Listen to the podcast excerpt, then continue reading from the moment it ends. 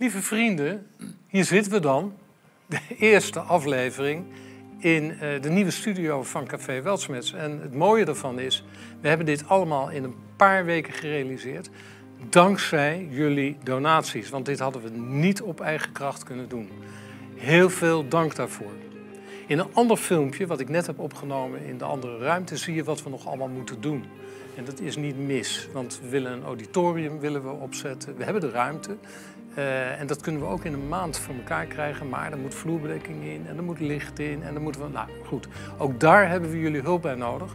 Want vanaf dat moment kunnen we hier wekelijks vele gesprekken, uh, discussies, uh, debatten, maar ook lezingen geven. En, en wellicht ook feesten. Dus mijn vraag aan jullie is: help ons nog één keer door deze winter heen. Uh, dit is een eerste gesprek, een heel interessant gesprek. Dat gaat over de oversterfte. Nou, daar heeft iedereen het over, maar we hebben het op een andere manier. Proberen we daar uh, grip op te krijgen, op dat verschijnsel. En ik ga van tafel weg, want ik heb er niets mee te maken. En, uh, maar onze gasten, die zijn voor jullie wellicht allemaal bekend. Ik ga ze ook niet noemen, dat doet Heidi zo direct. Heel hartelijk dank voor jullie eh, betrokkenheid. En eh, ik hoop jullie heel snel te zien. En help ons. En like ons. En uh, doe iets met de nieuwsbrief van ons. Ja, dankjewel.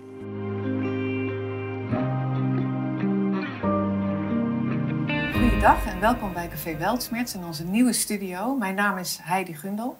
Ik zit vandaag aan tafel met drie deskundigen en wij gaan het vandaag hebben over de oversterfte. En uh, we gaan het hebben over de juridische, de medische en de politieke uh, uitgangspunten. En hoe kijken wij nou naar de oversterfte um, vanuit deze expertises. En allereerst zou ik mijn gasten willen welkom heten aan tafel. ten eerste Jan Vingerhoets, huisarts, praktiserend huisarts in een eigen praktijk. Ja. Nou, welkom, fijn dat je er Dankjewel. bent. Frank Staderman jurist, oud-advocaat in uh, verzekerings- en aansprakelijkheidsrecht. Welkom en uh, heel bekend gezicht bij Café Walsmeerts. En uh, last but not least Pepijn van Houwelingen, Tweede Kamerlid voor Forum voor Democratie. Welkom. Dank. enorme eer om je hier aan tafel te hebben. Ja, dank u wel. Ehm, in deze mooie, prachtige studio die jullie Ja, gebouwd hebben.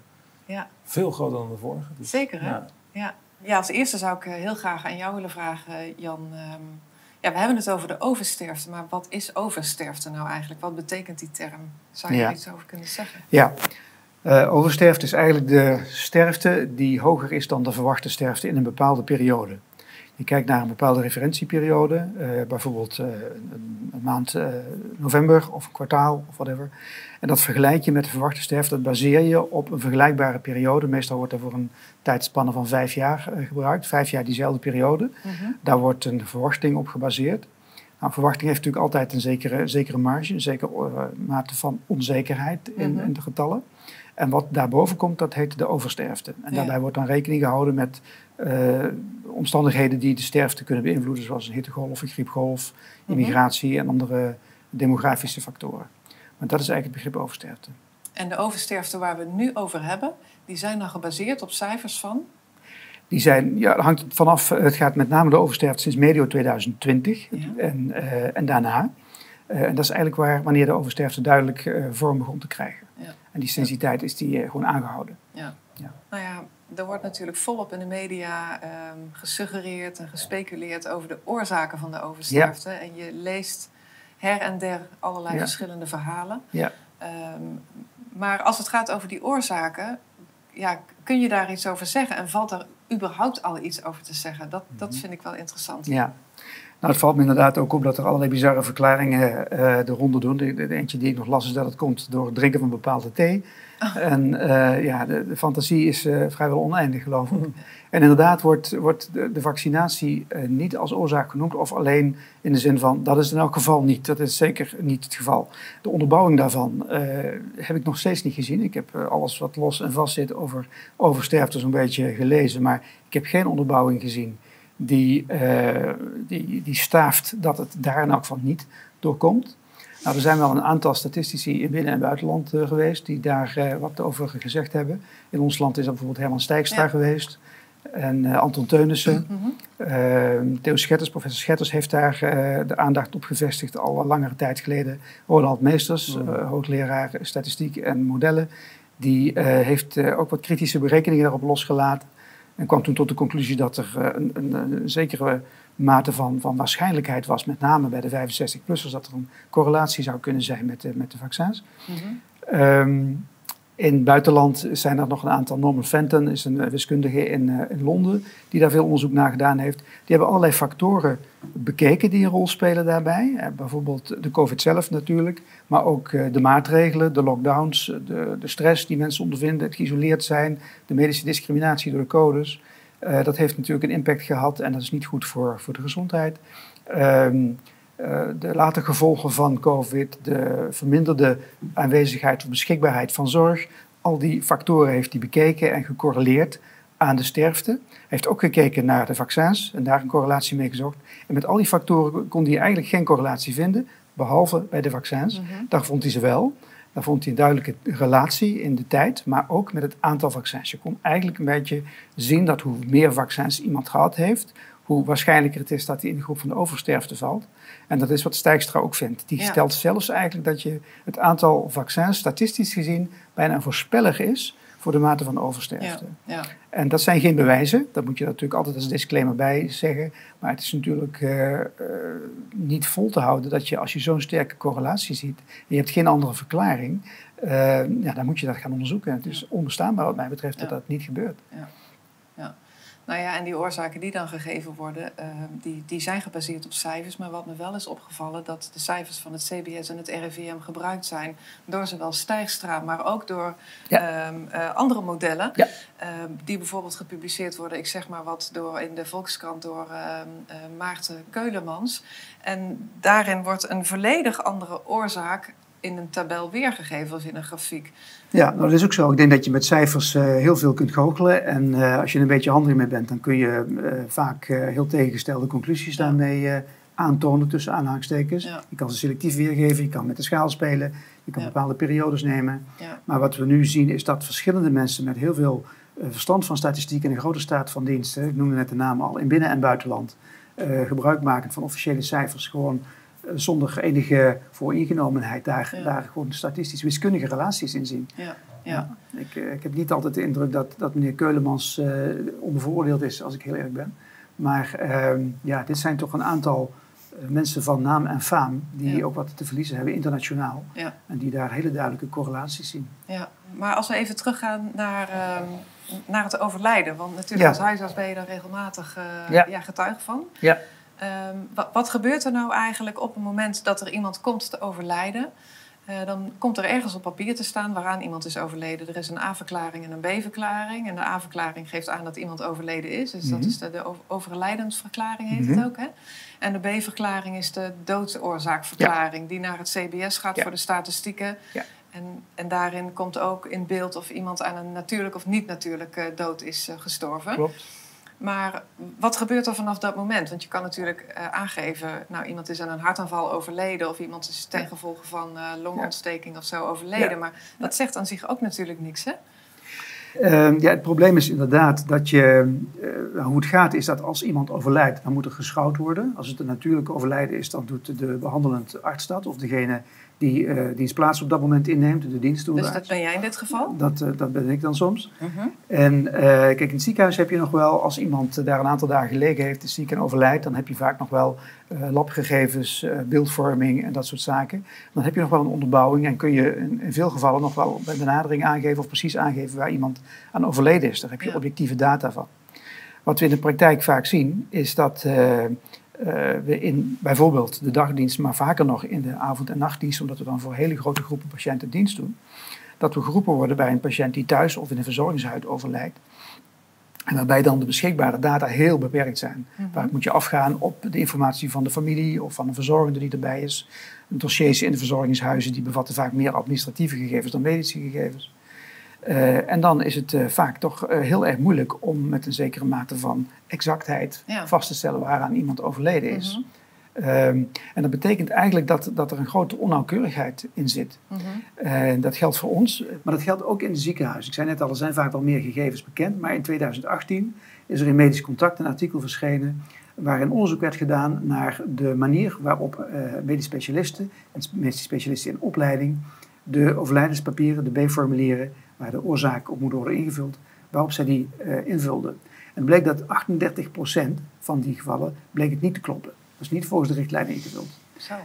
En dan uh, kun je eigenlijk de conclusie trekken dat de weergave van doodsoorzaken onnauwkeurig is. Ja. Die is onbetrouwbaar. Als je ze voor dit soort doeleinden wilt gebruiken, kan je daar eigenlijk nee. niet op varen. En dat is wel wat het CBS doet. Ja. Maar dat kan eigenlijk niet.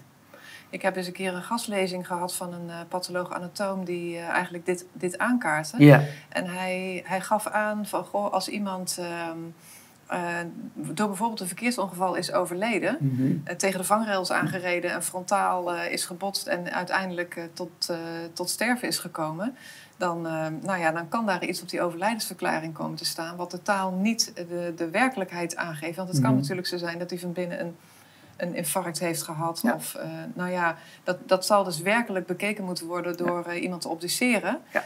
En, en dan pas kun je 100% zeker stellen Klopt. van waaraan is die persoon nou Klopt. overleden. Dat, Klopt. dat verkeersongeval is dan een gevolg. Dat kan een gevolg zijn, ja, zeker. Ja. Ja. Ja. Dus eigenlijk uh, betekent dat dat de overlijdensverklaring dat die ook niet helemaal betrouwbaar is. Want dit soort cijfers of dit soort data gaan natuurlijk wel naar het CBS toe. ja, ik denk dat die onbetrouwbaar is.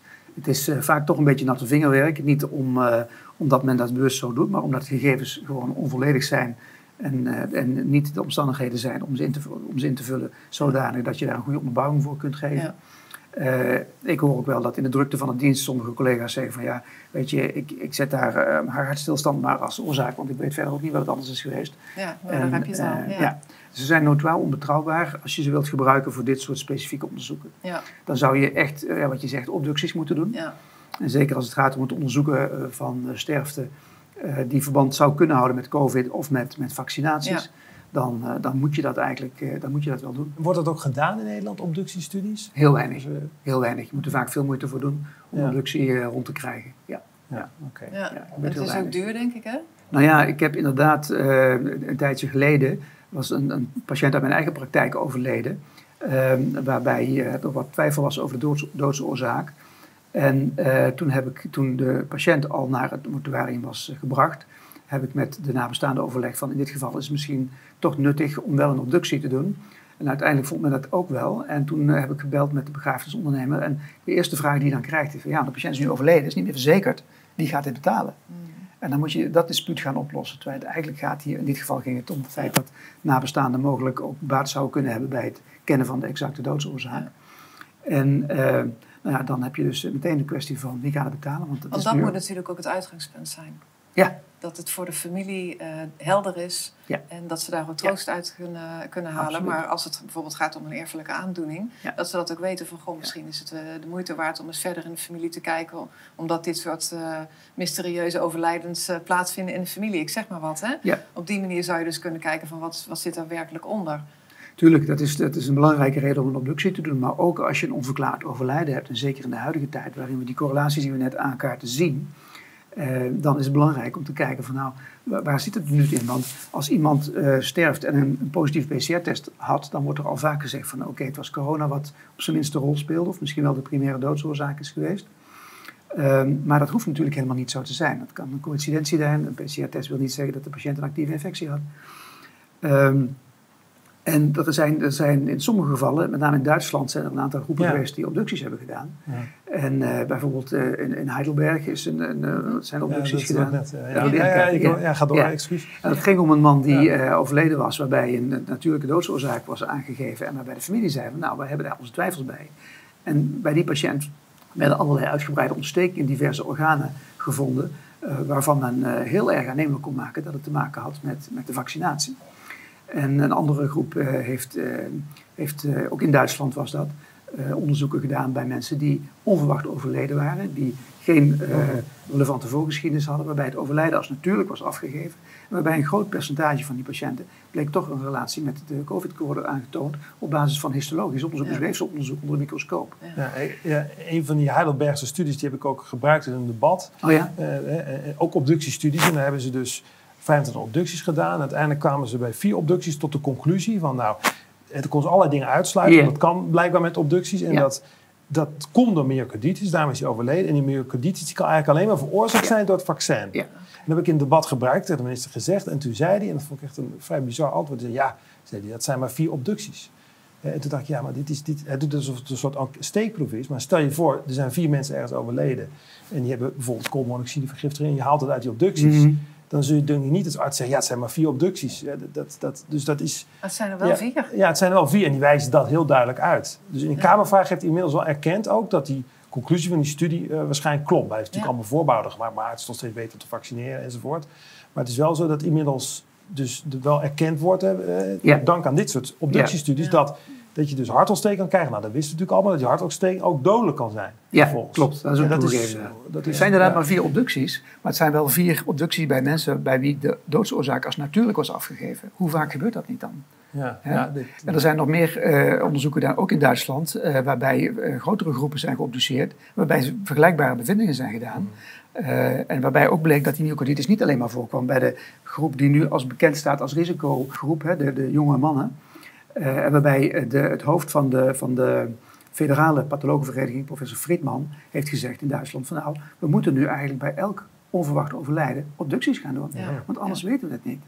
Maar hoe is het in, bijvoorbeeld in de coronatijd gegaan? Want wat, wat ik heb begrepen is dat er op de doodsoorzaakverklaringen vaak corona of covid stond vernoemd. Mm -hmm. En uh, dus dat op die manier ook die cijfers enorm omhoog gegaan zijn. Um, wordt überhaupt die vaccinatie meegenomen in de mogelijkheid dat dit een, um, een mogelijke oorzaak is van overlijden? Kort, kort na een vaccinatie, een gezonde persoon, gewoon in de bloei van zijn of haar leven. Wordt dat überhaupt meegenomen in deze formulieren? Mijn ervaring is van niet. Nee, ik denk als, er, als het gaat om een gezond persoon met een blanco voorgeschiedenis die zomaar overlijdt en er is geen aanwijzing voor van buitenkomend geweld voor een forensische oorzaak, dan wordt doorgaans een, uh, een natuurlijke overlijden afgegeven. En het is maar zelden dat de familie om, uh, om obductie vraagt. Dan moet je ja. dan als arts zelf op gaan aandringen. Ja. Ja. Uh, maar eh, er worden vaak allerlei, zoals dat heet, differentiaaldiagnostische overwegingen gemaakt. Wat zou het kunnen zijn? Welke aandoeningen zouden hier een rol kunnen spelen? Uh, vaccinatie komt daar vrijwel nooit in voor, is mijn ervaring. Nee, nee. Nee. Terwijl omgekeerd, als er een positief PCR-test is, dan wordt de conclusie al snel getrokken van, nou, dat was Ja. uh, corona. Ja, sterker nog, het is volgens mij ook zo dat je pas officieel gevaccineerd bent na twee weken. Ja. Dus ko- Oh. stel je komt gelijk Ja. binnen een week te overlijden, dan, Ja. dan zal het statistisch systeem zeggen, ja, je bent niet gevaccineerd. Toch, als ik Ik ben ongevaccineerd, klopt. Ja, Eh, Klopt. Ja. Zit de pleister er nog op. En uh, ja hoor, ik ben ongevaccineerd. Ja. Ja. Oh, dat is Ongelooflijk. Ja, ja. Oh, en één vraag als ik die ook even mag stellen, want daar maken we ook zorgen over als het om statistiek gaat. We hebben het natuurlijk over de oversterfte, hebben we een baseline, afgelopen vijf jaar. Maar hebben we, lopen we straks niet het risico, als ik u dat mag vragen, dat dus de coronajaren de nieuwe baseline worden? Begrijpt u wat ik Mhm, bedoel? En dan mhm. heb je geen oversterfte meer, want dan... Mhm.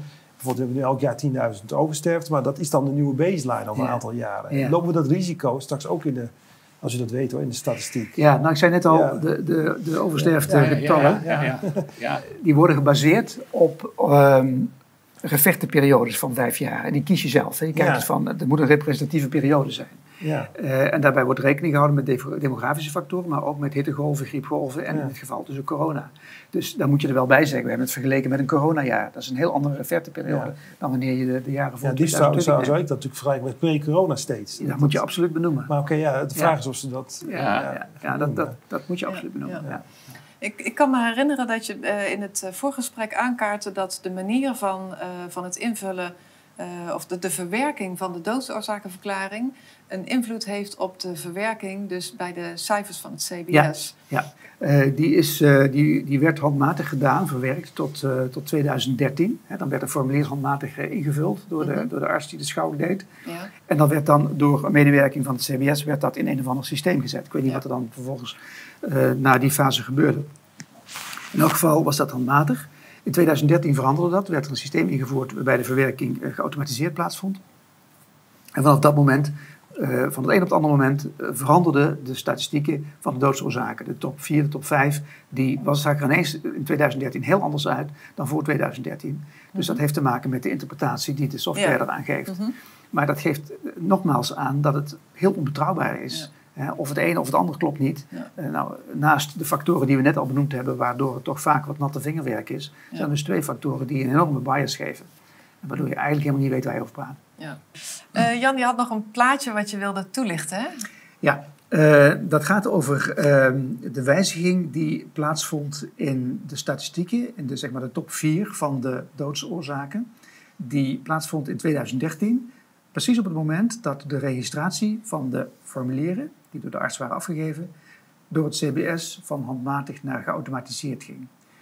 Uh, voor 2013, ik pak het er eventjes hierbij. Voor 2013 waren de, was de top 4 van de doodsoorzaken was ten eerste kanker, op de tweede plaats hart- en vaatziekten, op de derde plaats longziekte en op de vierde plaats psychische klachten. Mhm. Toen kwam het digitale systeem en toen werden in één keer dementie als eerste, kanker als tweede, beroerte als derde en hartfalen als vierde. Terwijl hartfalen al sowieso een, een, vreemde diagnose is, omdat het bijna altijd het gevolg is van een andere aandoening. Het is meer een symptoom met een onderliggende aandoening. Dus dat is raar als diagnose. Dus ineens is dat veranderd? Ineens is dat veranderd door de automatisering. Dus dat betekent dat je weer kennelijk een, een factor van bias hebt geïntroduceerd. Of, of hij was er van tevoren of hij was er daarna, maar één van de twee klopt niet. Naast de bias die we net al benoemd hebben, heb je dus twee bronnen van bias. En, ja, dat, dat, toont wel aan hoe onbetrouwbaar de statistieken zijn. Zeker als je zo exacte berekeningen mee wilt uitgaan voeren als CBS, dat kan niet. Ja. Frank, als het gaat over de aansprakelijkheid, want we hebben het hier natuurlijk over cijfers, over, over ja, data, wat, wat niet betrouwbaar is. Dat kan natuurlijk doelbewust gebruikt worden om aansprakelijkheid ook te vermijden. Dus kun je misschien iets vertellen over wat aansprakelijkheid nou werkelijk is en waar, waar dat naartoe gaat in deze context? Nou ja, dan moet je denken welke partijen zijn, zouden aansprakelijk kunnen zijn. Mhm. Nou, dan denk je op dit moment in de eerste plaats aan de overheid. De overheid die propageert dat wij ons allemaal laten prikken. Mhm. Ehm, met een, uh, met een, een, een, vaccin waarvan van meet af aan wordt gezegd: ja, is dat wel goed? Um, en als de twijfels toenemen ten aanzien van de veiligheid van dat vaccin, van die prik, dan is dat een reden te meer voor de overheid om terughoudend te zijn dan als er nu allerlei aanwijzingen zijn dat, het, dat er misschien iets mis is met dat vaccin. Dan zou de overheid dus moeten zeggen, we maken even pas op de plaats, we stoppen even met die vaccinaties. Dat doet men niet. En Ehm, ik heb in het verleden al gezegd, ik heb al in het verleden gezegd, die vaccinatiecampagne die, die klopt niet, want die vaccinaties die zijn waarschijnlijk niet in orde. Moeten, daar, daar zijn allerlei aanwijzingen voor. Er zijn genoeg redenen voor aan. Uh, genoeg redenen, precies. Dus ehm, dan haal je al aansprakelijkheid naar je toe. Nou, als, als dat, als, als het dan aansprakelijkheid is, dan is er dus nu eens te meer reden om te concluderen tot aansprakelijkheid. Want de twijfel ten aanzien van de veiligheid neemt alleen maar toe. Dus ik denk dat er alle reden is voor de overheid om zich zorgen te maken dat als ze nu nog doorgaan met die vaccinatiecampagne, dat ze, dat ze de aansprakelijkheid helemaal naar zich toe halen. Nou ja, wat natuurlijk heel typisch is, is dat er uh, eigenlijk door uh, minister Kuipers uh, schoorvoetend erkend wordt dat bijvoorbeeld myocarditis inderdaad een bijwerking is, kan zijn van het vaccin. Maar toch gaan ze door met het promoten van die campagne. En je hoeft de televisie maar aan te zetten en het spotje komt voorbij. Ja. En dat vind ik echt onbegrijpelijk. Als je normaal gesproken een stukje speelgoed koopt in de winkel... waar bijvoorbeeld een, uh, iets, iets los zit of zo... dan moet alles teruggehaald worden. Wordt uit de handen genomen. Heeft natuurlijk ook allemaal met, met schadeclaims te maken en zo. Maar dit vind ik echt ongelooflijk. Ja, maar we, straks, als we een aantal jaren verder zijn... en we gaan terugkijken op deze tijd... Uh, en als, als we dan een rechterlijke macht hebben die onbevooroordeeld naar deze problematiek kan kijken, uh, dan zal men concluderen, zal men moeten concluderen, hoe is het mogelijk dat de overheid, terwijl er zoveel twijfels waren ten aanzien van de veiligheid, en dan zeg ik het heel voorzichtig, veel twijfels waren ten aanzien van de veiligheid, toch is doorgegaan met die vaccinatiecampagne. Ja. Dat had men niet mogen doen. Mm -hmm. En dat zou dan ertoe leiden dat, uh, ja, dat de staat de overheid aansprakelijk gaat worden bevonden. En niet alleen de overheid trouwens, ook andere partijen die betrokken zijn bij, bij dit verschrikkelijke onheil. Want het is natuurlijk waar we nu in zitten, als, als, als waar is wat we vrezen, dat er een verband is tussen die vaccinaties en die oversterfte, dan, dan hebben we natuurlijk met een, een drama te maken. waar een heleboel mensen die vertrouwd hebben op de, op de, op de veiligheid en op de, op de overheid en, en wat hen allemaal verteld is. Ja ja, dat die allemaal nu uh, ja, met deze ellende geconfronteerd worden. Dus, dat is natuurlijk verschrikkelijk. En, en, hoe zou dat dan aangetoond kunnen worden? Want we hebben het zojuist erover gehad dat de cijfers gewoon heel divers geïnterpreteerd kunnen worden. Ja. En dat ze dus onbetrouwbaar zijn. Dus je kan het ook op allerlei manieren uitleggen, wat misschien ook uh, iemand of een partij heel goed uit kan komen. Ja, maar... kom, je er überhaupt, kom je überhaupt bij die aansprakelijkheid uit? Dan kom je überhaupt bij bijvoorbeeld uh, aansprakelijk stellen uit? Ja, aansprakelijk stellen kan je altijd, maar gaat dan de rechter gaat hij daarin mee en gaat hij dan zeggen: de, de overheid is aansprakelijk, de producent is aansprakelijk, de arts is aansprakelijk. Gaat hij daarin mee? Ehm, dat zal enerzijds uh, bewezen kunnen worden, wel, misschien door medisch onderzoek. Uh, obducties is het woord net al gevallen gaat dat het duidelijk maken. Maar ook als, als er twijfels, twijfels zijn. We hebben dat bij de Mexicaanse griep, mm vaccinaties gehad. Er, waren twijfels, maar er waren cijfers die wezen in die richting. Als er maar voldoende uh, gevallen zijn waarbij mensen dus enerzijds geprikt zijn en anderzijds bepaalde gevolgen hebben, dan kan de rechter gewoon puur op grond van de wet van de grote getallen constateren. Ja, hier is sprake van een, uh, een vermoeden. Ik vermoed dat er een kausaal verband is tussen het onveilige vaccin enerzijds en de schade anderzijds. Ik neem dat kausaal verband aan en dan mag de andere partij, de overheid, de fabrikant, die mag bewijzen dat dat ontbreekt. Mhm. Dus als er maar genoeg, het klinkt bizar, maar als er maar genoeg ellende ontstaat, als er maar genoeg slachtoffers zijn, dan, dan kun je er niet meer omheen en dan moet de rechter dat ook aannemen. Maar we hebben het in deze situatie over oversterfte.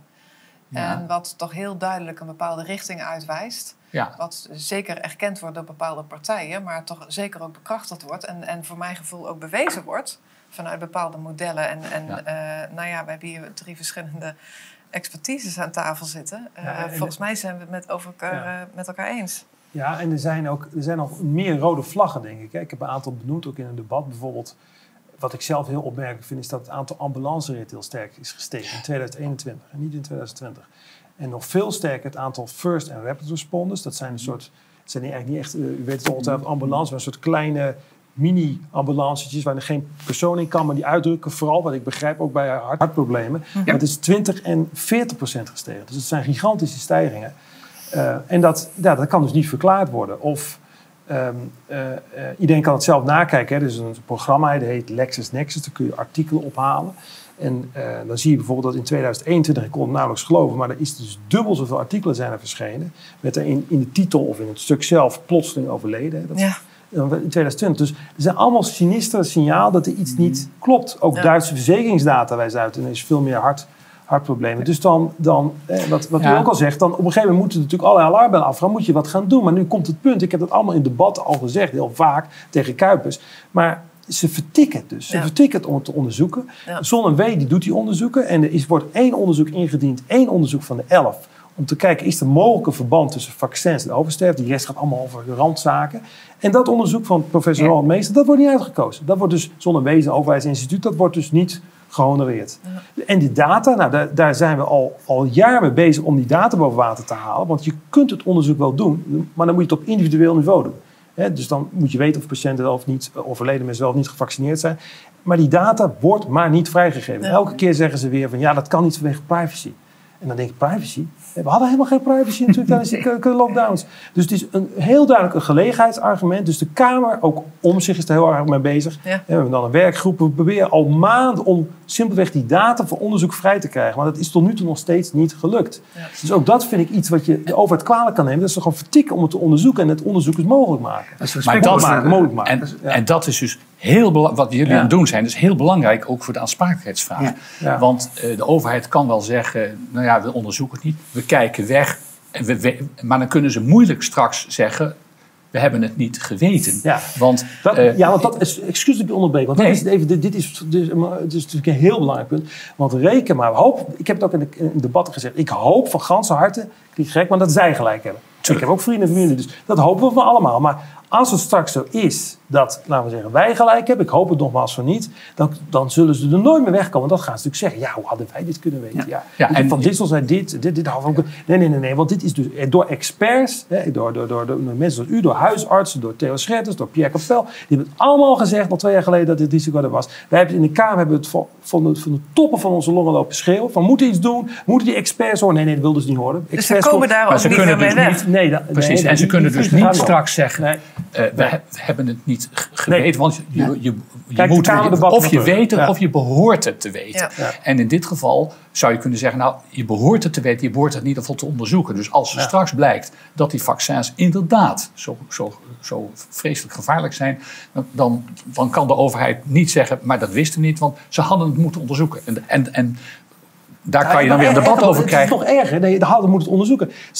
Het, gaat, vind ik, nog verder. Hè. Dus ze hebben dus obstructie gepleegd, ze hebben niet onderzocht. Maar ze hebben degene, moedige experts, artsen en mensen die Ja. dus een ander narratief hadden, een ander Ja. die hebben ze de koppen proberen in te drukken. Ja. Hugo de Jong heeft gezegd over artsen die dus kritisch waren, die ivermectine hebben voorgeschreven. Ja. Ik spuug ze op een hesje. Ja. Ja. Eh, artsen hebben de, hebben de politie op bezoek gehad. En dat dus, is- en dus dat is straks- gaat dus veel verder. En, en dat Gaat is straks verder, allemaal ja. materiaal waarmee Ja. de rechter dus allemaal allemaal Ja. eh, dat materiaal zal hij Ja. kunnen gebruiken om te zeggen de staat is aansprakelijk, want ze hebben hun plicht totaal verzaakt.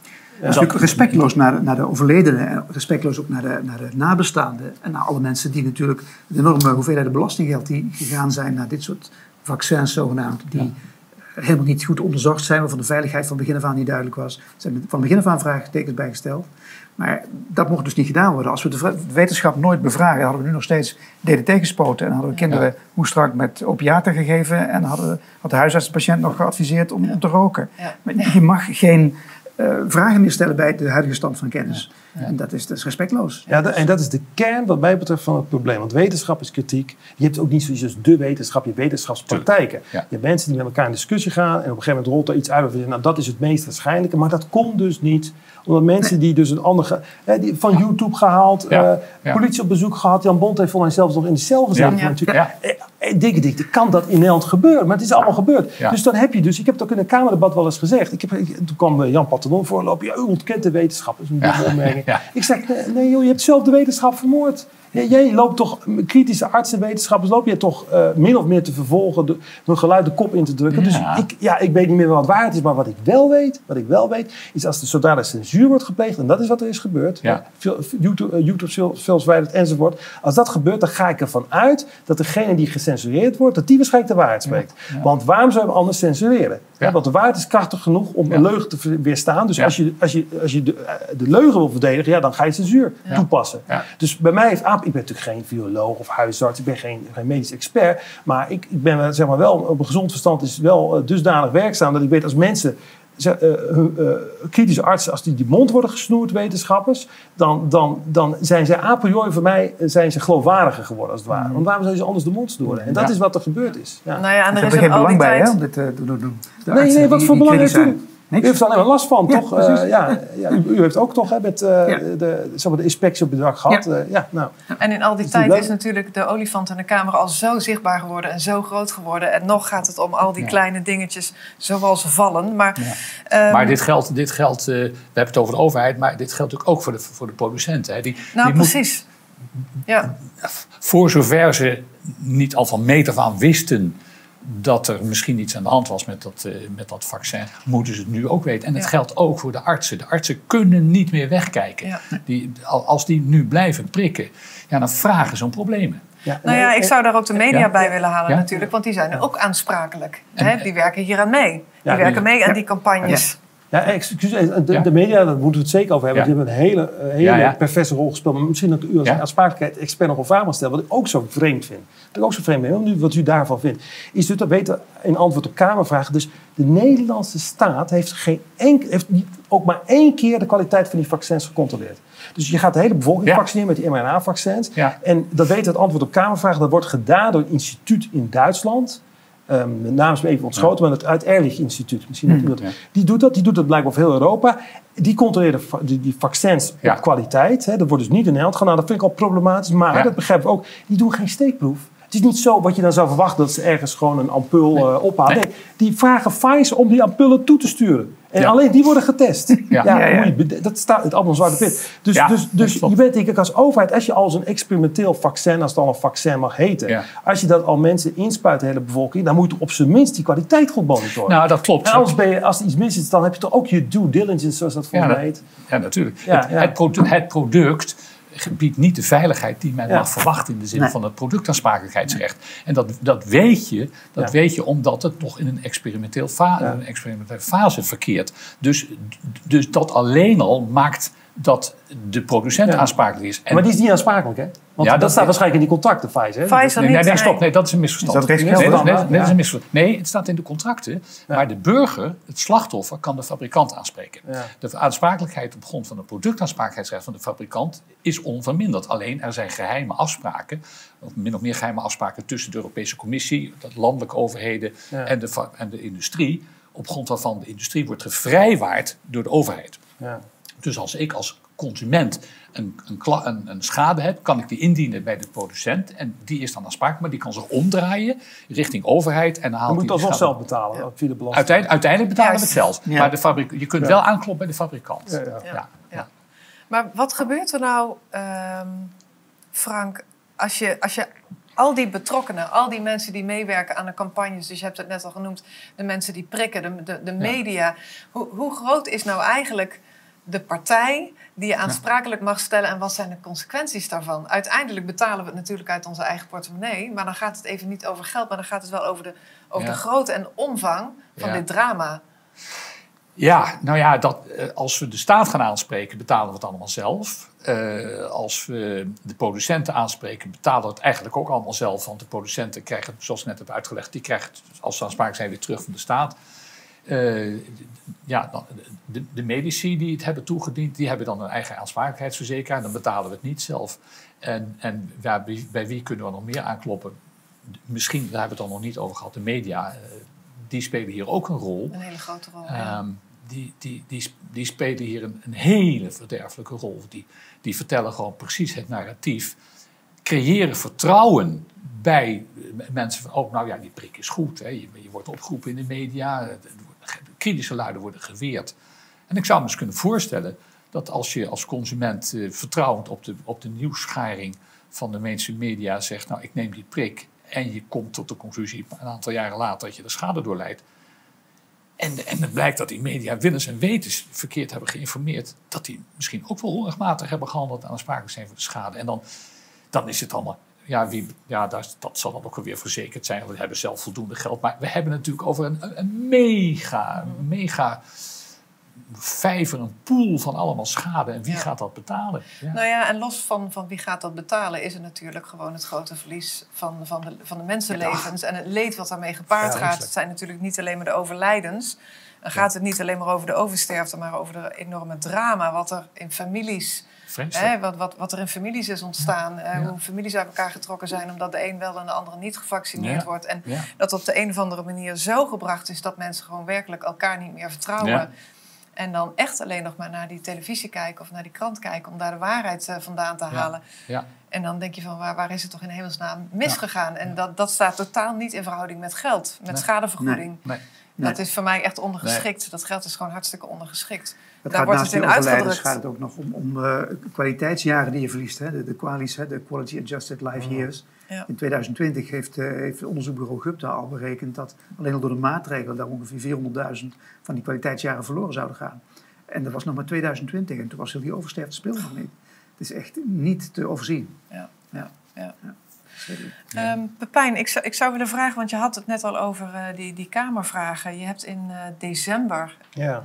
Heb je Kamervragen gesteld aan de minister uh, van VWS um, met, betrekking de, met betrekking tot de causaliteit van ja. de, de prik. Ja. En, het, en de oversterfte. Hoe is de status quo daarin? Nou, dat, wat je net al be, be, benoemde is dus dat hij dus in ieder geval erkent uh, in antwoord op die studie, dat is die Heidelbergse studie waar ik net naar verwees. Hè, dat, mhm.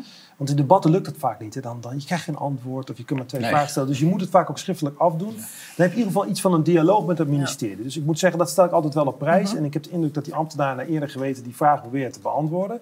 Eh, en dan was het antwoord, want daar kon je er natuurlijk niet omheen. Van ja, inderdaad, die studie wijst uit myocarditis, bekende bijwerking van die vaccins. En dat kan ook tot de dood leiden. En dat is natuurlijk gelijk komt er een hele grote tekst achteraan, dat snap je wel.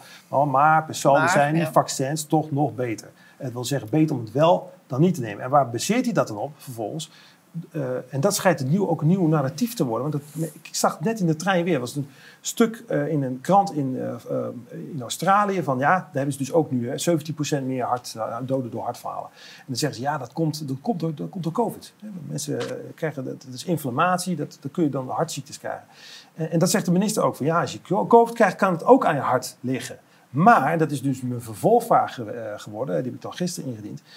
Uh, maar nogmaals, ik ben geen expert, dus ik, ik krijg ook graag kritiek. Hè. Ik kan daar dus wel tegen. Maar een hele grote Israëlische studie, ja. gigantisch, hè, u kent het misschien, echt onder 800.000 mensen, niet gevaccineerd. Hoe kon dat nog? Hè? Want er zijn natuurlijk nog steeds mensen die niet gevaccineerd zijn, zelfs in Israël.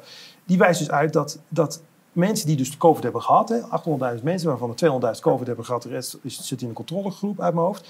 Uh, dat, dat er helemaal geen extra kans is op hartziektes, hartproblemen. Niet. Kans is nul extra. En dat is ook eigenlijk wel logisch. Want voor mij is het nogmaals, is COVID is, is een griep, is een vorm van griep. En griep, daar kun je allerlei, uh, ik ben, nogmaals, ik ben geen huisarts, maar daar kun je moe van mhm. worden, je hoofd van krijgen. Maar ik, ik, associeer griep niet met hartklachten. Dat nog niet. Dus, dus, het, dus, en we weten wel, dat weten we nu zeker, dat die vaccins, die doen het wel. He, dat, ja. dat wordt erkend. Dus alles wijst er dus op dat, dat dus die vaccins als er dus extra hartproblemen zijn, dat dat door die vaccins komt. Maar die minister blijft dus ook in antwoord op Kamervragen zeggen: nee, als je dat vaccin niet neemt, dan heb je eigenlijk nog grotere kans op hartproblemen als je vervolgens COVID krijgt. Ja. Dus, dus nou, oké, en dan gaat het weer op dezelfde manier. Dat krijg je te horen in een debat. Nou, hup, uh, studie meegestuurd. Ik ben benieuwd wat nu het antwoord gaat worden. Dus het is heen en weer. Um, uh, maar um, ja, het is, kijk, dat, dat is mijn frustratie ook. Hè? Want ook bij die technische briefjes, dan zit je dus... Ik ben geen expert nogmaals, hè, maar ik heb het gevoel, hier werkt de wetenschap ook niet. En dan, ik heb het gehad bij een technische met Van Dissel. was die Heidelbergse studie. Nou, die was natuurlijk niet bekend. Ik heb het toen op zijn bureau gelegd. Ik zat op hem kijken en zo. Dus ik ben daar naartoe. En dan, dan, ik had dan uh, contact met Theo Schedders. Die had me erop gewezen. Een, een normaal werkende samenleving nog. Want dan kom weer bij een kernprobleem hebben die wetenschappers onderling contact. Maar dat kan dus niet meer. Kan niet meer. Onder een deel van die mensen wordt dus eruit geknikkerd. Ja. Die, mogen niet op die mogen niet op televisie, die krijgen de politie achter zich aan, die krijgen de inspectie achter zich aan. Worden nergens uitgenodigd, worden hier natuurlijk wel uitgenodigd, maar dan komt vervolgens de andere kant niet opdagen. Dus dat debat is helemaal vastgelopen. Dus dan ben je als Kamerlid een soort loopjongen tussen twee. Dit is natuurlijk maar absurd. Maar het gaat dan meer om de strategie en om de verdediging dan dat het om de inhoud gaat. Want je zegt nou net van, goh, je stelt Kamervragen en je krijgt weinig antwoord. Is dat een normale gang van zaken ook als het over andere thema's gaat? Of is het wel heel erg opvallend nou, dat hierbij gewoon. Ja, ze verdedigen natuurlijk altijd hun lijn. Ik ben wel, het algemeen, als je schriftelijk vragen stelt, ben ik, vind ik de antwoorden van hogere kwaliteit dan in een mondeling debat. Mhm dan krijg je vaak helemaal geen antwoord. Dus ik, gisteren had ik dat weer. Je krijgt, er wordt wel geluid geproduceerd, er komen zinnen uit, maar dat heeft, dat heeft vaak helemaal geen relatie met je vraag. En toch raak niet gefrustreerd, hè? want dit is dus voor de geschiedschrijving, wat jullie doen, is voor de geschiedschrijving heel belangrijk. Mhm. Als er straks teruggekeken wordt, hoe heeft dit allemaal zo kunnen gebeuren, dan hebben jullie duidelijk gemaakt. Ja, ja, nou ja, nee, maar in de oppositie, in, in, de Kamer. Jullie hebben duidelijk gemaakt dat zegt u mooi. Zo, dat zie ik, zo zie ik ook onze rol. Een soort ontmaskering, ontmaskeringsmachine. Dat is wat we zijn. Dus en dat denk ik ook een reden waarom ze zo ontzettend een hekel aan ons hebben. Ja. dus uh, woord ontnomen, schorsen, partij verbieden. Want dit, dit, we zitten dus natuurlijk wel echt onder de huid. Uh, maar ja, dat is dus wat we doen. Ja, ja, uh, die, die kritische vragen wel stellen. Wij kunnen dat nog, omdat we... Um, ja, dan zie je hoe belangrijk dat is. Omdat wij dus we kunnen in principe in de Kamer kun je zeggen wat je wil. Uh, ik heb geen werkgever, want dat heel veel experts die, die, die dat zegt bijvoorbeeld de universiteit, als je zo doorgaat, weer ontslagen. Ja. dan, u heeft de inspectie op bezoek. Dus mensen kunnen onder druk worden gezet. wij natuurlijk ook wel, maar uiteindelijk moeten wij natuurlijk verantwoording afleggen aan de kiezer. Ja. Dus zo werkt het systeem. Dus ik, heb, ik ervaar dat ook zo. Ik denk, ja, wij zijn, wij zijn als wij een paar mensen die een beetje vrijgesteld zijn, die nog wel wat kunnen zeggen. Mm Nou, dat doen we dan ook. Dat zullen we ook doen ook. Ja, het wordt niet, ons, niet een dank afgenomen. Wij, ja, wij zeggen het wel allemaal. Ja, ja. Dus, uh, en inderdaad, het staat, het is, ze kunnen straks nooit zeggen, oh, we hebben het niet geweten. Nee, precies. Nee, nee, nee, nee. Maar het gaat inderdaad denk ik wel om, om uh, het beleid verdedigen meer dan om de inhoud. Want ik heb inderdaad dat ook gehoord, het verhaal, dat hij dan zegt van, nou, door COVID krijg je het ook. Ik ken die studie uit Haifa en Jeruzalem, is dat inderdaad bij die 200.000 mensen. Er was geen, geen myocarditis in te vinden. En Kuipers zegt, ja, maar het komt heel erg weinig voor. Maar dat kun je natuurlijk niet zeggen als je geen obducties doet en een gebrekkige doodsoorzakenregistratie hebt en weigert om onderzoek te doen.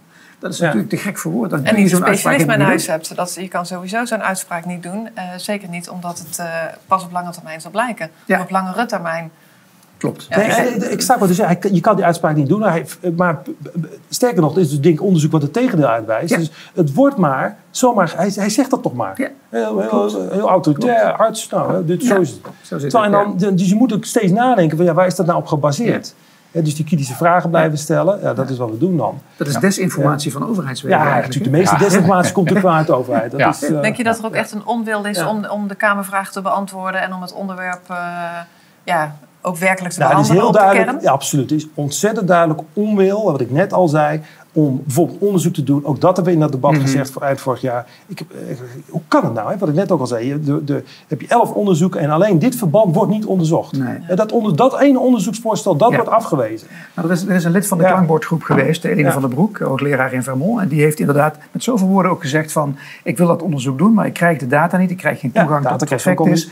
Ik bespeur onwil om de werkelijke gegevens boven tafel te krijgen. maar er gaat een moment komen, er gaat een moment komen, en dat kan nog een jaar duren het kan misschien nog mhm. drie jaar duren, maar er gaat een moment komen dat men gaat zeggen: mhm. hoe heeft dat nou gekund? Ja, maar dan ben je dus ook aansprakelijk als je gewoon continu ervoor gaat liggen. Ja, in, in het, als dan even zeg, in de technische briefing, Eline van den Broek, als ik even haar naam, ja. die, die, heeft dus met, die met Ronald Meester samenwerkt. Nou, dat is denk ik echt geen FVD'er of zo. Dat is gewoon onderzoeker, hè, een Amerikaanse universiteit. Die heeft elkaar verbazing uitgesproken van. En die heeft gezegd, waar dus het CBS, het RIVM bij zat eh, in die technische briefing, van ja, ik, ik, met zoveel woorden van ja, ik bespeur onwil. Oké, wat, wat doen jullie moeilijk? En zij blijven maar zeggen, ja, ja, het is, het is een beetje wel als die. Zij zeggen, ja, nee, we willen echt heel graag delen die data. Probleem. Alleen, ja, privacy.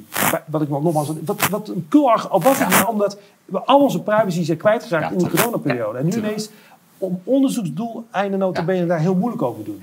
Dus, dus, maar oké, misschien, je weet het nooit zeker. Ik probeer nog een beetje vertrouwd aan. Misschien is het oprecht. Ja, ik kan het nou eens geloven. Maar dat het echt dat ze ineens heel kritisch denk ja, ik wil het zo graag, maar het is heel moeilijk te geloven. Maar dat, dat is dus zo, dat is het spel, ja. Mm. Uh, ik zou heel graag uh, even willen ingaan op dat Stijgstra-model. Want als ik hem goed interpreteer, maar uh, verbeter me als het, als het niet ja, klopt. Ik weet daar ook niet heel veel van. Hoor. Dus nou, wat ik in ieder geval heb begrepen is dat, dat die statisticus Stijgstra... dat hij een, aan de hand van de CBS en de RVM-cijfers dus een model heeft ontworpen, of nou ontworpen, ehm, uh, een voorspelling heeft gedaan dat na vijf prikken 1 op de 250 mensen zou overlijden. Dat is, dat is de voorspelling die hij doet. Hè? Kijk jou even aan, het klopt. Hè? Um, dus dit model wordt gebruikt, want ik vind het nogal alarmerend, uh, via uh, Maurice, Maurice de Hond. Um, Vanuit diezelfde cijfers komt bijvoorbeeld uh, Maarten Keulemans met een heleboel uh, gegevens naar buiten. En uh, gaat via Twitter en noem het allemaal maar op naar buiten. Dat gaat allemaal naar corona. Maar in hoeverre kun je de, de, de modellen van Stijgstra, is dat fictief? Of zijn dat fictieve modellen? Of kun je dat gewoon echt serieus nemen? Ik zit niet voldoende goed in je modellen. Ik ben sowieso heel kritisch op modellen überhaupt. Hoor. Ja. Wat Ronald meester ook is. Maar uh, wat ik wel weet is dus, ik, heb, ik zag gisteren ook weer zo'n studie voorbij komen, dan Theo Schetters gestuurd, van, waar ook, ook uit bleek, hoe meer prik, hoe grotere kans op COVID. Juist, ja. Dus, dus dat er iets aan de hand is mogelijk, daar, daar lijkt het vreselijk op. Maar dat model ken ik niet goed genoeg om daar dan uh, een uitspraak over te kunnen doen. Maar wat je wel weer ziet, hè, eh, Keulemans is natuurlijk een heel mooi voorbeeld, heel triest voorbeeld van, is natuurlijk daarmee kun je spelen op doodsoorzaak. Het begin van ons gesprek, hè, dat, mhm. dat, dat, is heel moeilijk. Hè?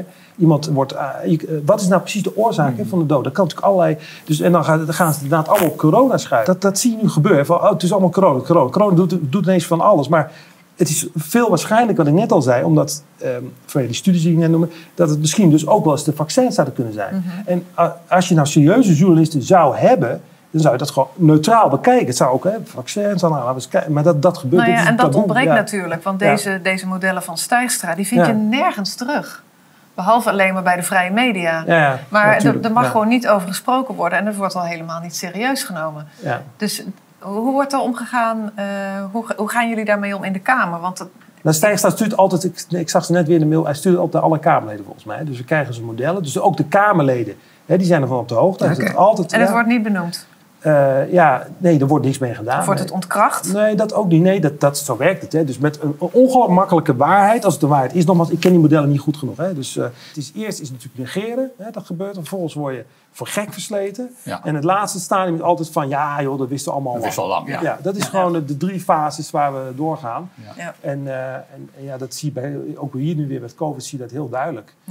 waarbij ze denk ik gaan eindigen met wat ik net al een paar keer benoemd heb... van dit, dit, dit, ja, sorry, dit wist toch niemand. En net is met die kredietcrisis. En zo gaan ze toch weer onderuit proberen te komen. Maar dat laten we. Ja, maar ja, ze komen ermee weg zolang de mensen het blijven accepteren, natuurlijk. Want je, ik, ik bedoel, olifant in de kamer. Ja.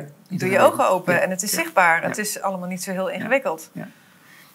Nou ja, wat die sterkstemodellen betreft, wat ik ervan gezien heb, is dat een uh, correlaties legt dus aan de hand van de officiële gegevens en dan de officiële overlijdensstatistieken erbij haalt. Vervolgens legt hij correlaties, daar, daar, daar, laat hij wat eh, statistische bewerkingen op los. En dan zegt hij, dus dat is niet een model, maar dat zijn dus de, de data, de harde data. Vervolgens maakt hij er wel een soort modelletje van zegt, stel nou dat die correlatie er inderdaad zo is, dan zou ik deze voorspelling doen voor de oversterfte. Maar als je dan vervolgens kijkt, dan blijkt dat die oversterfte op basis van die modellen eigenlijk heel goed uitkomt.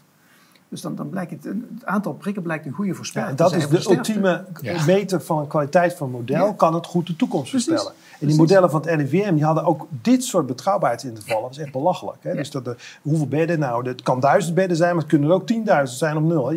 Dus het zaten ze altijd goed. Dus die kon eigenlijk niks voorspellen. Maar, wat, wat, zou er gebeuren als het omgekeerd het geval was? Heb ik me wel eens af zitten vragen. Stel, er zou ondersterfte zijn. Dan zou de conclusie van iedereen zijn van, nou, die, die vaccin, fantastisch. Dit doet het geweldig. Maar nu, nu de, oversterfte is, mag je, mag je niet de logische conclusie Ja, dat is een hele, hele scherp opmerking. Ik heb het ook vaak, me vaak afgevraagd. Want, maar oké, u bent hier de expert van. Ik, na een pandemie, en we hebben dus één, twee pandemische jaren gehad. Volgens mij is dan de, de, toch de, de normale status dat je ondersterfte krijgt. De mensen die kwetsbaar zijn, die zijn overleden. Dus volgens mij had iedereen dat ook in zijn hoofd zitten. Van nou, een paar even moeilijk. En dan gaan we een goede periode in met ondersterfte. Maar we hebben de, hetzelfde niveau van oversterfte als tijdens top toppunt van de pandemie. En nu is het ineens, ja, ja dat, dat is zo. Ja. Maar daar komen dus nu andere oorzaken bij. Zoals uh, veel mensen die van de trap vallen, uh, sneeuwruimen is gevaarlijk. Uh, Er zijn allerlei, allerlei activiteiten die nu gevaarlijk zijn. Dat, dat verklaart ja, dat er geen... Ja, en, en, dus COVID, waar dus alles hartfalen, oh ja, dat kan hè. Toen dat komt, alles door, komt ineens toch door long-COVID. Hè. Dat, dat, dat, dat, is het daar. Maar ja, wat ook zo typisch is, is dat die oversterfte nu heel erg opvallend is bij jonge mensen. Ik geloof mensen tussen de 20 en de 50 jaar of iets dergelijks. Terwijl er wordt gezegd dat juist de oude kwetsbaren gevoelig zijn voor COVID. Dus dat, dat, dat steekt elkaar, dat klopt gewoon helemaal niet. Hoe kan je dat dan verklaren? Ja, daar heb ik, ja, ik heb er totaal geen verklaring voor. Oh ja, ja. Nou ja, er is, en, en er is onversterft in alle categorieën. Die is procentueel wat groter in jonge groep, maar uiteindelijk qua absolute aantallen wel groter in die oudere groep. Zo zit het denk ik meer. En, en natuurlijk het aantal, dus veel minder geboortes. We hebben nu voor het eerst dat er, dat er meer mensen zijn overleden dan dat er zijn geboren. Ja. Heel veel, ik begrijp heel veel, ik treed buiten mijn gebied hoor, maar wat ik meekrijg, veel, veel uh, miskramen. Ja, het, het schijnt dramatisch te ja, zijn. Ik heb daar even geen cijfers van, maar ik heb wel begrepen dat het echt dramatisch is. Ja. Ja. ja. Weet jij daar iets van? Nee, ik heb daar geen getallen van uh, gezien. Nee. Ik, ik, hoor die geluiden wel, maar ik, ik, kan dat niet onderbouwen met getallen. Nee, nee. nee, dat is dan interessant om daar eens uh, navraag te doen bij bijvoorbeeld gynaecologen of... Uh, mm -hmm. ja. Ja. Ik heb nog niet gezien dat ze alarm geslagen hebben, maar dat zegt tegenwoordig niet anders. Nee, nee. Um, Pepijn, er is natuurlijk ook nog een voorstel geweest van, uh, van Pieter Omtzigt om daar een, ja. Uh, ja een, een, groep uh, voor te maken. Ja, dat is die werkgroep. Ja. Die Zitten wij onderzoek. Ja. ja, wat, wat is daar tot nu toe uitgekomen?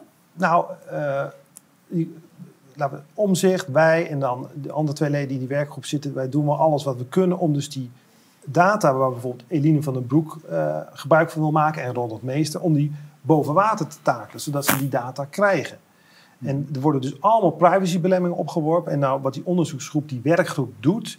we hebben dus uh, facties uitgevraagd van wetenschappers. We hebben het CBS om advies gevraagd, autoriteitspersoonsgegevens. We proberen te achterhalen waar zitten nou die belemmeringen. En hoe kunnen we nu ervoor zorgen dat, het, dat, dat, dat, we die belemmeringen opheffen, zodat die data gedeeld kan worden. Hè, maar het, het, en daar heb ik weer vervolgvragen over gesteld. Een, een bericht wat we van het CBS over kregen, eind vorig jaar in mijn hoofd dat was ook weer niet geruststellend, want uh, daar kwam er dan op neer, zo stond het volgens mij in hun stuk. Maar oké, okay, daar hebben we vragen over gesteld van ja, we kunnen data van mensen die overleden zijn niet delen. Ja, dan, dan wordt het al heel moeilijk natuurlijk. dus, dus ja, het is, het is, het is heel, het is ongelooflijk stroperig. Ondertussen uh, tikt de klok, hè, want je, je zou, je zou ja, dit, dat heb ik ook tegen minister Kuipers gezegd. Dit is toch eigenlijk een noodtoestand. Hè? Je zou ja. alle, alle alarmbellen zouden moeten afgaan. Hè? Als ik minister van Volksgezondheid was. Maar het is, het is, het is stroperig. Je komt er niet doorheen. Um, dus ik hoop dat het gaat lukken. Maar ik heb er een hard hoofd in. Maar we blijven er wel in ieder geval op gespitst. En er komt ook een debat waarschijnlijk over oversterfte. Die, komt, die heeft omzicht aangevraagd. Maar dan willen we dus eerst het resultaat van die werkgroep afwachten. Ja, dat kan weer zo'n half jaar duren. Ja. ja, dus, dus ja, we doen wat we kunnen. Ja. Uh, als Kamer volgens mij wel. In dit geval doen we wel wat we kunnen. Uh, maar het gaat heel moeizaam. Ja, ja. Dat is de situatie. Achter de schermen wordt ook wel gewerkt aan andere onderzoeksopzetten. om uh, de plannen van degene die echt data willen hebben, toch te kunnen realiseren. Ja, is het dat, zo? Ja. ja. daar komt nog wel wat van. Ja, ja ik hoop het, ja. Ja, want ondertussen wetenschappers zijn wel... Ik, ik heb in heel veel instituten ben ik vertrouwen helemaal kwijt in de media. Ja. Dat is lachwekkend. En uh, ook de rechterlijke macht met die avondklokprocessen, dat is toch maar... En de wetenschap, daar ben ik ook voor een groot deel mijn vertrouwen in verloren. Maar dat komt natuurlijk ook omdat die wetenschappers mijn ogen voor, voor een groot deel misbruikt zijn. Ja. Laat ik het zo maar zeggen. Ja. En, maar er zijn, er zijn gewoon heel veel goede artsen en wetenschappers. Ja, en die zijn, die, daarvan hebben we nu ook een aantal mogen ontmoeten. En die, die zijn gewoon bezig. Hè. Die, en die, en er, komt, er komt ook steeds meer naar buiten. Dus, en we gaan het zien, we gaan het zien, maar um, ja. ja. het, is, het is echt, het, ja, de klok tikt. Uh, dat ja, het is een noodtoestand, dat, uh, dat ja. is een juiste opmerking. En, en, en, ze zijn bezig, het is wat we altijd al gezegd hebben, het is, het, het, wat normaal bij vaccins, duurt 20 jaar voordat je überhaupt, hè, toch, uh, voordat je mag beginnen met prikken. Mm -hmm. en, ze, en ze hebben nu het experiment laten gewoon wereldwijd plaatsvinden onder de bevolking. Ja, dat is... Dat het is, is ook eigenlijk amper genoemd, hè, dat het ah, een experimentele fase is. Dat, uh, daar, daar, wordt niet over gesproken. Ja, we zitten nu in fase 4 volgens mij. Ja. Ja. Het gaat niet. Het gaat Eind 2023 is het pas afgerond. Hè? Ja. Ja. Eind 2023 is het pas afgerond. Dus, ja. Ja. Wat, wat, is er, wat is er nodig uh, ja, om, om tot meer helderheid te komen? Want we hebben natuurlijk geen oplossing. We kunnen hier ook niet tot een oplossing komen of tot een conclusie, maar misschien wel tot een, uh, ja, een blik van: goh, welke beweging zou de goede kant uh, uit zijn? Nou ja, ik denk in eerste instantie uh, transparantie. Het, ja. het ruim baan geven aan uh, integere wetenschappers van naam en faam die nu gecensureerd worden. En het vrijgeven van de data die die mensen nodig hebben om deze vraag te kunnen beantwoorden. Ja. Ik denk dat, dat we dan een heel eind verder zijn. En natuurlijk ook de moed voor mensen om op te durven staan ja. en, om, en om buiten de gebaande paden Absoluut. te gaan ja. lopen. Maar die mensen zijn er wel gewoon. Meesters heeft gezegd, als ik de data heb, ben ik in een paar weken heb ik, uh, heb ik een berekening gemaakt. Ja, ze ja. inmiddels gewoon meesters ook geen FVD of zo, maar die, die vertrouwen in ieder geval. Dus die, stel dat hij zegt, nou uh, weet je, loos alarm, nou prima, hè, dan, dan zijn we ook allemaal blij. Ja. Uh, maar ja, dat, dat, dat, dat, dat, dat, dat, tot nu toe kan het dus niet. Ja. Maar wat ik wel steeds meer merk is dat er heel veel mensen zich eigenlijk zo graag willen uitspreken en zo graag het anders willen. En dat het echt op het puntje van hun tong liggen, maar dat ze op de een of andere manier nog een beweging nodig hebben om, mm. om inderdaad die stap te zetten. Mm. En dat het ook in heel veel beroepsgroepen nu het geval is. Mm. Maar dat er op de een of andere manier toch een beweging ja, nodig is. En dan vraag ik me af welke beweging is er nodig om deze mensen in beweging te laten komen. Ik weet niet of jij daar uh, iets zinnigs over kunt zeggen. Nou ja alles zal op de schop moeten. Al, al, al die mensen die hier uh, te zien zijn op de achtergrond, uh, die zullen allemaal moeten verdwijnen. En, en de mensen die daarvoor in de plaats uh, zouden moeten komen, die moeten daar niet komen. Het moet een, er moet een heel andere wind gaan waaien. En pas dan, pas dan zal de, de, de wat je zegt, de rechterlijke macht zal, zal anders moeten gaan functioneren. En, en dan pas, als er echt volledige openheid wordt betracht, ja, ja. Dan, dan kan er een verandering komen. Ja.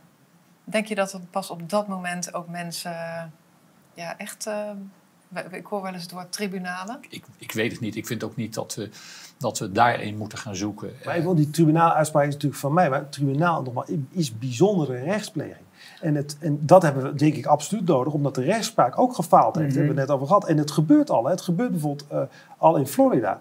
In mijn ogen althans. Hè. Daar heeft uh, Ron DeSantis die heeft een, een grand jury benoemd. Om, dat is de opdracht van die grand jury om dus de, de, de mogelijke uh, ja. Nou ja, dingen die fout zijn gegaan met die mRNA-vaccins, om dat te onderzoeken en om de schuldigen ja, ter verantwoording te roepen. Ja. Dus zoiets, dus een, inderdaad, maar daarvoor moet je eerst een, om, wat u ook zegt, een omwenteling hebben. Ja, dat, dat is, dat, dat, op dit moment zitten we vast in een systeem ja, dat, dat maakt dat onmogelijk. Maar en dan, ja, dan, dan moet het, ja, als het zo is, en nogmaals, als, als we gelijk hebben om het zo maar te zeggen, ik, nogmaals, ik hoop voor niet, maar als dat zo is, dan, ja, dan, dan moeten natuurlijk mensen ter verantwoording worden geroepen. Dat is natuurlijk de misdaad van de eeuw. Maar de consequenties ja, enorm. zijn ja, natuurlijk En dan, en, dan, en dan heb je dus ja, tribunaal, bijzondere rechtspleging. Ja, dan moet er, dat, dat zal geen normaal procesgang denk ik kunnen zijn. Omdat de rechtspraak ook impliciet zijn werk niet heeft gedaan. De rechtspraak, Ja, de tribunaal heeft natuurlijk een beetje een connotatie Ja. van wraakachtige Ja, dat is dus niet. Dat is, kijk, Nee. wat ik ook in mijn hoofd had toen, van tribuna, Den Haag is de stad van tribunalen. Ja. Tegenwoordig, oh, iedereen heeft ook tribunalen. Ja. Oekraïne-tribunaal, Ja. eh MH17-tribunaal. Dus dat is helemaal niet.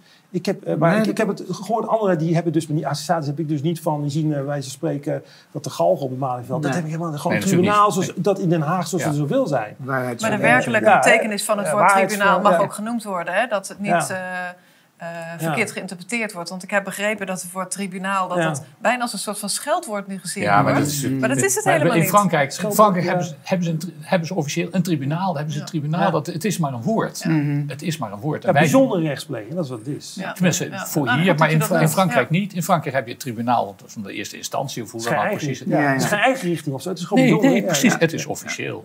Maar ik wil alleen maar zeggen, wat moet er gebeuren eh, om, om het te veranderen? Ja, als, als we zover zijn dat Ja, mensen als. zich moeten verantwoorden, ja. dan, dan, dan wordt alles open en dan, ja, dan kan het roer om. Maar zover zijn we nog niet. En, Er zal en- respect moeten komen voor andere meningen ook. Ja. Hè? Want Sieren heeft nu, de regering heeft via Sieren nu een, een mooie campagne tegen de polarisatie. Maar eh, ik heb me vaak verbeten over de polarisatie die van regeringswegen over het land werd uitgestrooid. Dus ik denk dat dat Ja. ook wel een element, element is. Ja. Nou, ik vind die campagne, die bewuste campagne van Sieren ook best wel eh, schokkend naast de vaccinatiecampagne. Mhm. Als je die twee naast elkaar zet, dat zijn natuurlijk twee uitersten. En ik ben daar ook best wel van geschrokken dat het gewoon ja, binnen drie minuten eh, op televisie Het is gewoon verschijnt. cynisch, ja. Ja, Ja. ja, het is inderdaad cynisch. Ja. ook. Pepijn, is er nog iets wat je graag zou willen... Nee, eh, nee niet, niet, we gaan het zien. Het wordt denk ik een heel spannend jaar. Hè, Ja. waar, waar, waar echt veel gaat gebeuren, vermoed ik. En eh, ja, we gaan zien hoe de balletjes eh, gaan rollen. Ik ben Ja. heel benieuwd. Ja. Ja, en ik zou alle, alle mensen die, eh, die geprikt zijn en eh, die, ja, die nu geconfronteerd worden met de vraag van heb ik daar goed aan gedaan, ja, die, die wens ik heel veel wijsheid toe, want het lijkt me afschuwelijk om in zo'n situatie te zitten. Ja, zeker. Ja, goed dat je dat noemt, zeker. Nou, en ik hoop dat de regering het verdomde fatsoen heeft om eh, het respect te tonen naar de overledenen Ja. en naar de nabestaanden. Ja. Om goed onderzoek te doen naar wat hier gebeurt. Ja, en Ja. uiteindelijk gaat het natuurlijk niet om schadevergoeding. Het gaat uiteindelijk om mensenlevens. En, Ja. ja. ja. ja oké. Dan wil ik jullie hartelijk danken Ja, voor de komst naar de studio. En eh, ja, voor een mooi gesprek met elkaar. Oké. En tot Dankjewel. de volgende keer. Graag gedaan. Nou, lieve mensen, heel erg bedankt voor het kijken. En ik eh, hoop dat jullie ehm, ja, het een goed gesprek hebben gevonden. En tot een volgende keer.